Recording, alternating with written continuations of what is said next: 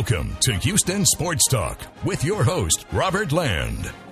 Before we get rolling in this show, we've got some cool news for our listeners. You can now listen to us on Spotify. Yep, if you do a quick search, you'll find Houston Sports Talk when you're looking around on the Spotify app. Very sweet. Now let's move to today's guest. And hey, the Houston Cougar basketball team finished the regular season with a 29 and 2 record. They're one of only three two loss teams in the nation.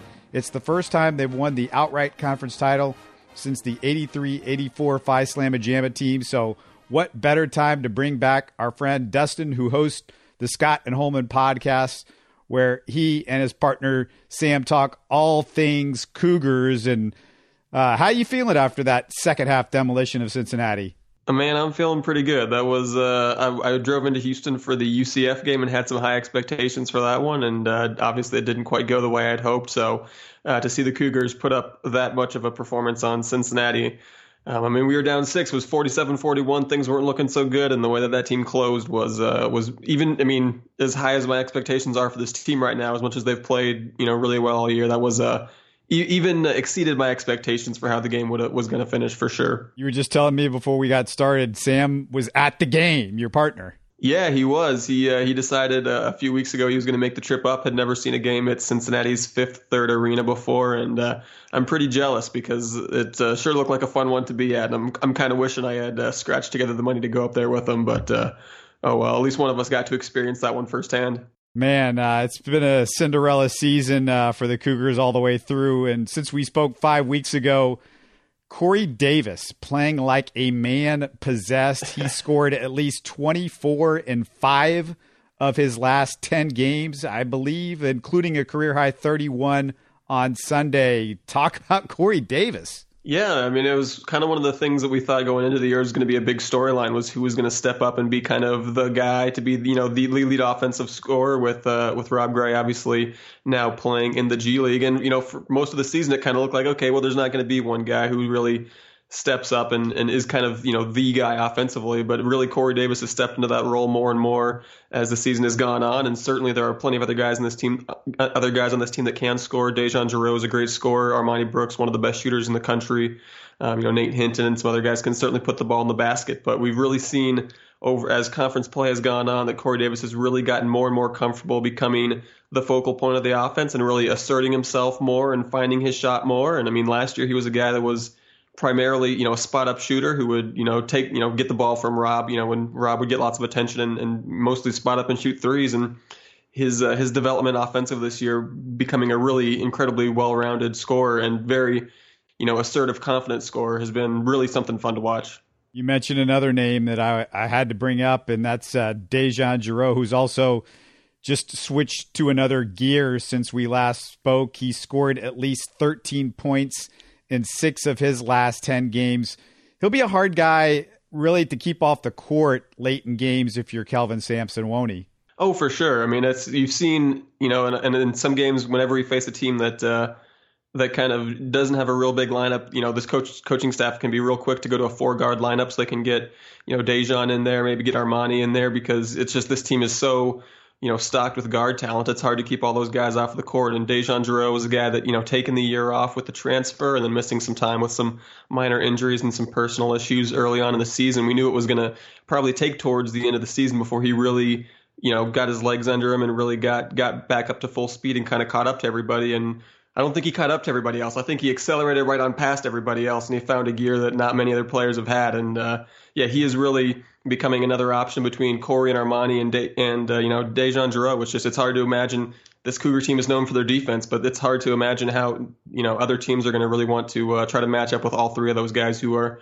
obviously all three of them really good at putting the ball in the basket and all you know have a have a little bit different offensive game. So none of those three guys are giving you quite the same thing. And uh, DeJon Jarreau, man, his ability to just throw himself at the basket and and somehow put put a good shot on the basket, and uh, you know, just even he, never seems too off balance to get a good shot up. So it's it's really really a lot of fun to watch him play. Yeah, he's fun to watch when he gets downhill. Kind of reminds me of of James Harden when he starts uh, rolling towards the basket, and he's yeah. got a good little uh, bit of steam. He's tough to stop, and you know, if you look at Jarreau and Corey Davis and Armoni Brooks, who would be your closing five? Your favorite closing five?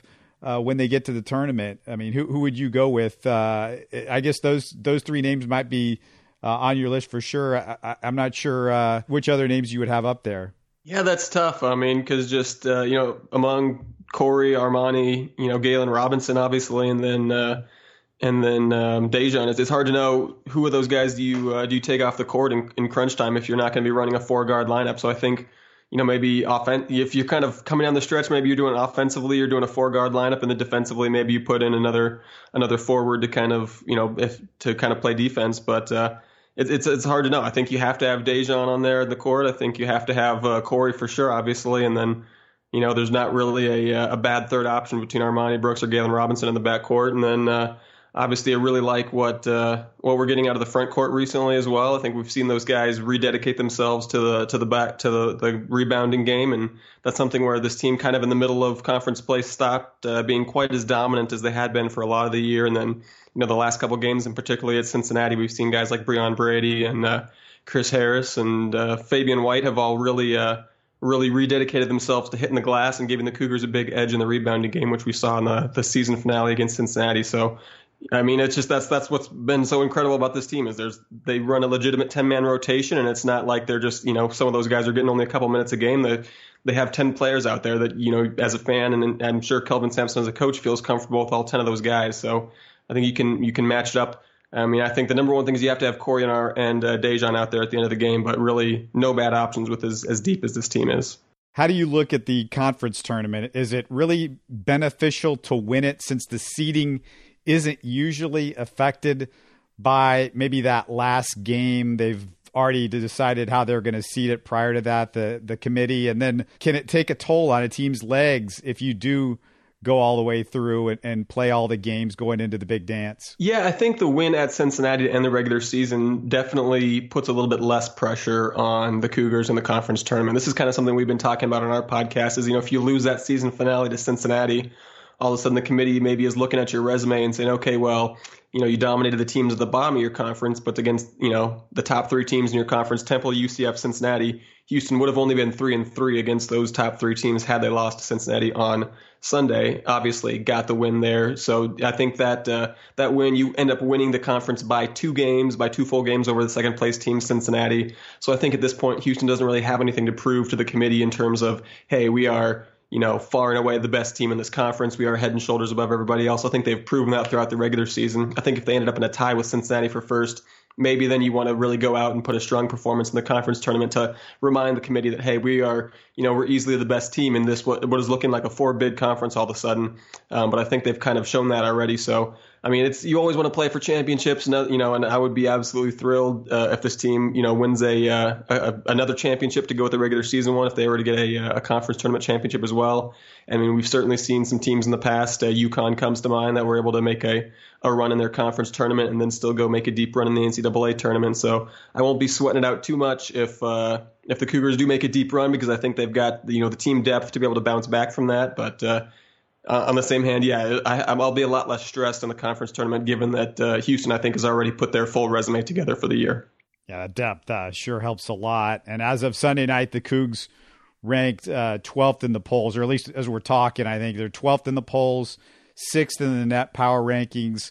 Uh, be interesting to see where they are when everything shakes out on Monday. Why do you think there's a big discrepancy between the poll ranks and the net power rankings, and what does that mean for the seedings? Do you think? You know, I'm, I'm not sure. I think uh, I think that uh, uh I mean, just like my knee jerk reaction is always going to be to say that uh, the pollsters are tend to uh, to favor the power conference teams, whereas some of the computers are looking at things more a little bit more objectively. But then you know, by the same token, if you look at uh, an objective computer ranking like, you know, Ken Pomeroy's ratings, uh, his his ratings have been behind the polls and had the Cougars ranked lower than the polls for much of the year. So um, you know, I, I don't know. I, am real curious to see how much the NCAA selection committee actually looks at the net this year, being that it's the first year that they've uh, used it, obviously switching over from the RPI. But uh, I'm hoping that they take it, that they weigh it pretty heavily, because I think most of the, if you look at the rankings or if you look at kind of the bracketology experts, I think most of them have the Cougars as a three seed at this point, and uh, certainly after the win over Cincinnati, the numbers would like the Cougs to be at least uh, a two, I would think, if you look at the net rankings and take that pretty seriously. And I would love to see the Cougars get all the way up to that two seed. So Uh, you know, I'm not sure exactly how the uh, I'm not enough of a math expert to know how the rankings are calculated or anything like that. But uh, I'm I tend to just uh, jump on whatever rankings has the Cougars the highest. So for now, we're big fans of the net, and uh, hopefully the selection committee will agree with us. Yeah, I'm trying to remember the guy's name, but I thought at, at halftime of the Cincinnati game, one of the members of the committee was on there, and he was saying he takes the net power rankings very seriously. He said, "Throw out the RPI," and it sounds like they like the net power rankings better than they like the RPI. So I thought that was kind of interesting.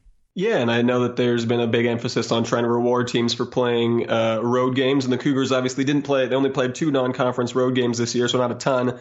Um, but you know, heading into the, uh, the, the the tournament with a 10 and one record in true road games is pretty incredible.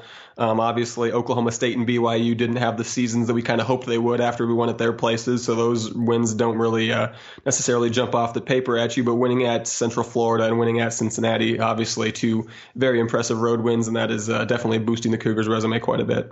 When you look at the big picture, is there a team or two uh, in any bracket that you would want to stay out of? Do you want to stay away from a Gonzaga, for example? I mean, is there teams that you just like, ah, I don't like that matchup, or you know, I'd rather you know wait to face them in the Final Four? Um, you know, it's a good question. I mean, uh, there's obviously the Gonzagas, you know, and, and teams like that, but uh, I think they'll all be, you know, kind of one or two seeds that uh, that Houston, you know, wouldn't wouldn't face until, you know, the Sweet 16 or Elite Eight, that kind of that kind of thing. But in terms of a uh, a team that is maybe a bit of a lower seed, um, you know, I'm I'm not sure. There's there's, I mean, I'm as a uh, I'm someone who watches a lot of Iowa State basketball as well because both my parents went there. I think that's an immensely talented team that could end up being kind of down on the seed line that they might end up facing the Cougars in the first round. So uh, I'm definitely rooting against that uh, possibly happening because that would be a huge crisis of conscience in my family. And also, I think that Iowa State has a talented enough team to to give Houston a run in it. But uh, yeah, I mean that's the thing is, I mean we saw last year with uh, you know UMBC in the first round is there's no easy games in the tournament, and uh, no matter who who Houston gets you know, I, am going to like their chances because the Houston plays such good defense. I think defense travels in the tournament. Um, and but and then a lot of the upsets that we see is you know teams just go crazy from beyond the three point line, and that's you know what Houston has arguably been best at all year is stopping teams from uh, you know having having good performances behind the arc. So I think this Houston team is set up really really well for tournament play. Honestly, the way that this uh, this team kind of plays out, but like I said, no easy games, and uh, no matter who we play, no matter who's on the schedule, even even if we're a two seed, man, that 15 seed in the first round is going to scare me because, like I said, Iowa State fan, they lost as a a two seed several years ago to Hampton in the first round. It was a 15, so definitely uh, we'll be going with the mantra of uh, respect all opponents, fear none. I like the Cougars' chances, but won't be overlooking anybody for sure. Yeah, I'm thinking two seed should be very realistic, and it seems like it should be likely after you know listening to what the guy said today at halftime, and also looking at the net power rankings, and if, if we're doing the math, yeah, the two seed uh, seems like it, it would be the place where you would put them. Let me ask you, what what is the game this year that's impressed you the most? Which win uh, did you were you I guess most surprised at? I mean, I hate to feel like I'm caving into recency bias, but probably the one on uh, on on Sunday against Cincinnati. Maybe I mean that was as tough a road game as Houston has had all year, and you know, it was one of those games that I feel like one of the things that we say on our podcast a lot is, you know, tough road game comes up and you say, man, if we can just win by one point, I'll be thrilled. And Cincinnati, that was certainly a game. The Cougars were, I think, two and a half point underdogs in that one, despite coming in with a 28 and two record. Um, and you know, that was a game where you know we would, would have been thrilled with a one point game. So to not only to go into Cincinnati and win, but to win in a way that you know, their fans were leaving early and their coach was, you know, throwing a huge fit afterwards about how embarrassed he was about the way his team played. And just, you know, the Cougars just played next level defense and I think scored 11 more points on Cincinnati than any other team had scored on them all year up until that point was was really exciting because we know this team can defend well, but man, when this team is uh, is doing what it wants offensively and is in its rhythm offensively like they were on Sunday against Cincinnati, that's why you hear national, you know, columnists, national people, writers talking about Houston as a legitimate Final Four contender is because of that combination of defense and the offense that we saw, you know, against Cincinnati on Sunday.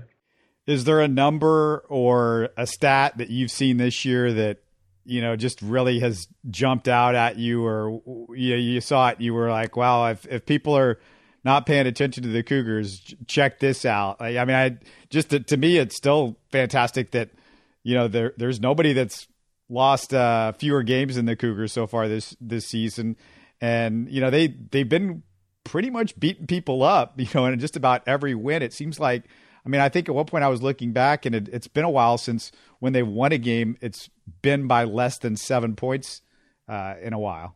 Yeah, I think their last win that was less than seven points. So you know, I guess in football you use a two possession game more often than you use in basketball. But so I mean, I think they haven't had a win of less than six points or a two possession win since uh, I believe it was St. Louis back in December. So obviously they've lost two games, which is worse than a, a, narrow win. But you know they've they've not only just been winning teams, they haven't even really had any of those wins come right down to uh, to the wire. But um, to get to your original question in terms of what is the stat that I think jumps out the most, I think you just have to look at um, the the field goal percentage defense, just how hard it is to put the ball in the bucket against this Cougar team. And you know, some teams are really good defending the three point line, some teams are really good defending the paint. The Cougars are in the top ten in the country in both three point percentage defense and two point percentage defense. That is just how hard it is to put the ball in the basket against this Cougar defense. Yeah, defense, rebounding, those numbers uh, pretty darn good. Uh, just pretty much anything uh, you could practically think of, they've done great. And is there any last thing you want to say about the the basketball team? I, I want to ask you a little bit about some other stuff, but uh, any any last thing on basketball?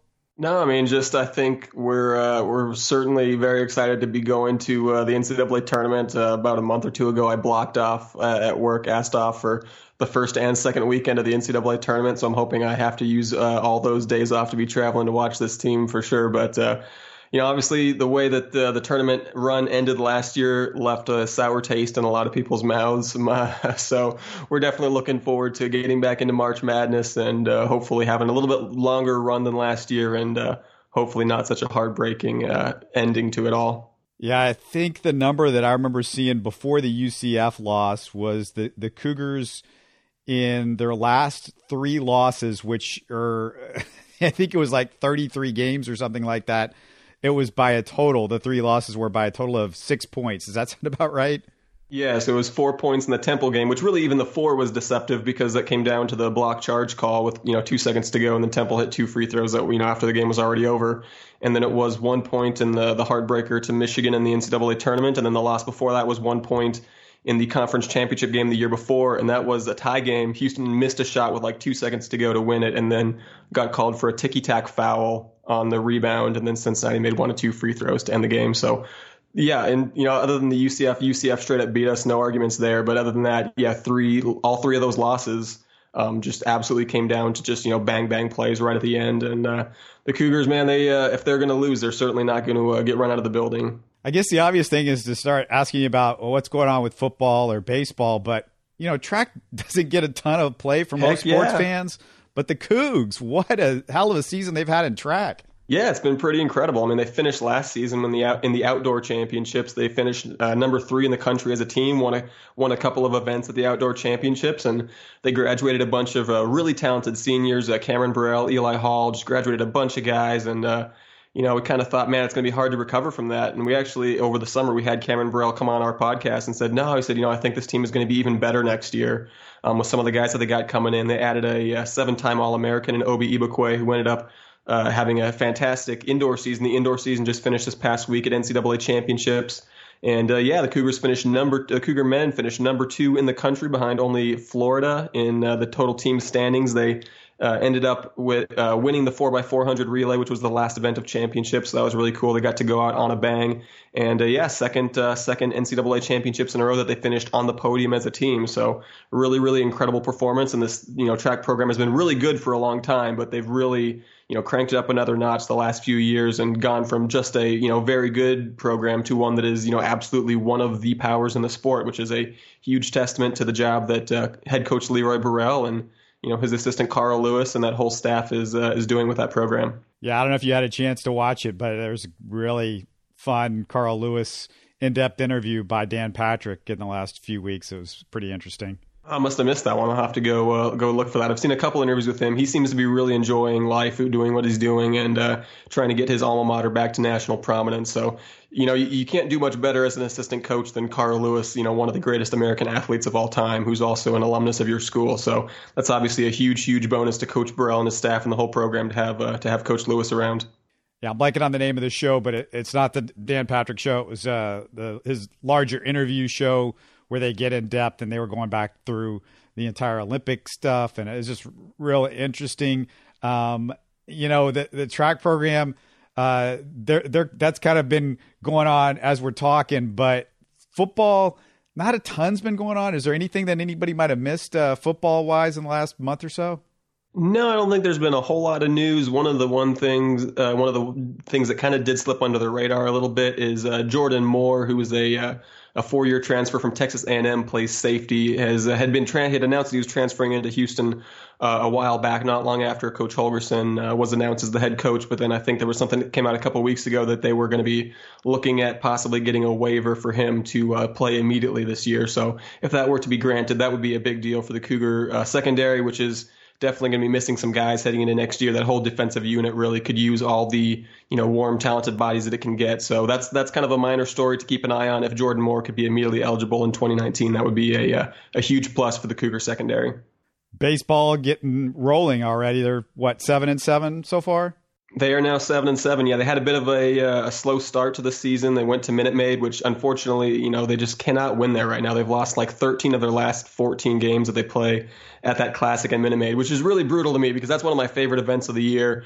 Uh, my dad and my older brother actually flew in from California to uh, to watch a bunch of college baseball at the Minute Maid class or the sorry the Shriners College Shriners Hospitals for Children's College Classic uh, in Minute Maid Park that they do every year. And uh, yeah, the Cougars went 0 3 for the third consecutive year which is a little bit disappointing. But uh, they've had some good good spots as well. They won a series against Arizona, who's a top 25 team, and then uh, they just swept Army this past weekend to uh, to get up to set to 500 on the year to seven and seven. So hopefully we'll see that uh, record start going in the uh, the positive direction and. Uh, it should be a really wide open American Athletic Conference this year. East Carolina looks like the favorite, but a lot of you know kind of teams in Houston's range would look like they could maybe be uh, you know regional caliber teams if they have a good season. So it's going to be a really really competitive AAC race, and I'm I'm looking forward to the Cougars hopefully uh, doing well there.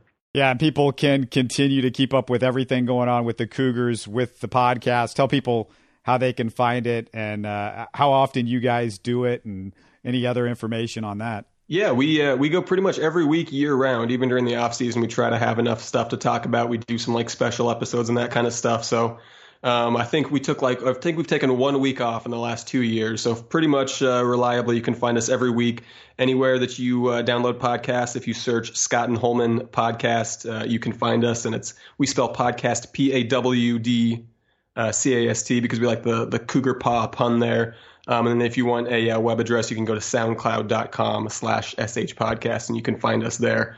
Um, but yeah, we, uh, we're talking Cougars year round and uh, we are very active Twitterers. So if you like talking the uh, Cougar sports on Twitter, definitely give us a follow at sh podcast on Twitter. I cannot wait for the tournament, man. I'm so excited and uh, looking forward to following you guys and with everything that's going on in the tournament and want to catch up to you, I'm sure, again within the next few weeks about – you know how how it all turned out or what's going on maybe in between rounds or something like that. That'd be perfect.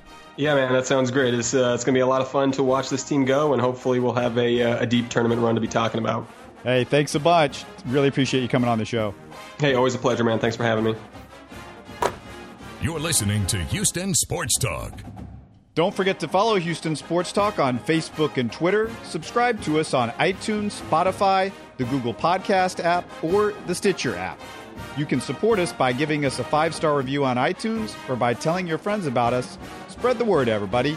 Thanks for listening.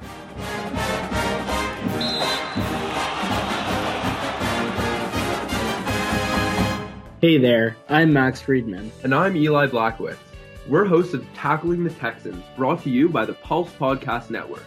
If you love the Houston Sports Talk podcast, then you should go ahead and listen to our weekly podcast where we talk about everything exciting around the NFL and what it means for Houston. We keep you updated on all things Texans with interesting debates and hot takes, making sure to bring on NFL experts from around the industry to keep you connected. Subscribe to Tackling the Texans on Apple Podcasts or give us a listen on any available platforms.